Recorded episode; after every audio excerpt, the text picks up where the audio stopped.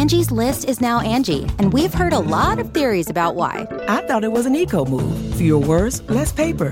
No, it was so you could say it faster. No, it's to be more iconic. Must be a tech thing. But those aren't quite right. It's because now you can compare upfront prices, book a service instantly, and even get your project handled from start to finish. Sounds easy. It is, and it makes us so much more than just a list. Get started at Angie.com. That's A N G I, or download the app today. Good morning. I'm Ty Hawkins at Fox 2 with your St. Louis news, driven by Bomarito Automotive Group. The NAACP held an emotional town hall meeting at the Omega Center on Goodfellow. Leaders met to discuss police pursuits that have turned fatal.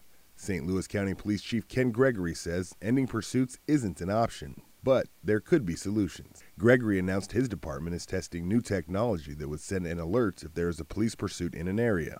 The alert would be received by anyone with the free MakeWay app. New developments could be coming to Midtown St. Louis near the new Armory and City Foundry. Green Street Real Estate Ventures has filed plans to renovate the former Famous-Barr warehouse into apartments, office space, shops, and entertainment. The St. Louis Planning Commission will meet at 5:30 tonight to review the project. A man is under arrest this morning for a deadly shooting last Saturday. It happened near the North Hanley Metrolink stop in Berkeley. 18-year-old Tyree Fletcher of St. Louis is charged with second-degree murder, robbery, and resisting arrest. Investigators say the victim, Christopher Gall, offered to sell Fletcher some marijuana. Instead, they say Fletcher shot Gall and stole the marijuana.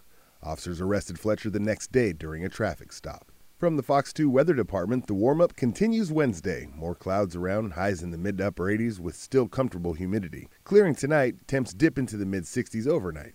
Highs back around 90 on Thursday, around 90 again on Friday. We'll watch for a slight chance of storms Friday night into early Saturday. Afternoon storms again possible Saturday with wet weather chances continuing Saturday night and Sunday.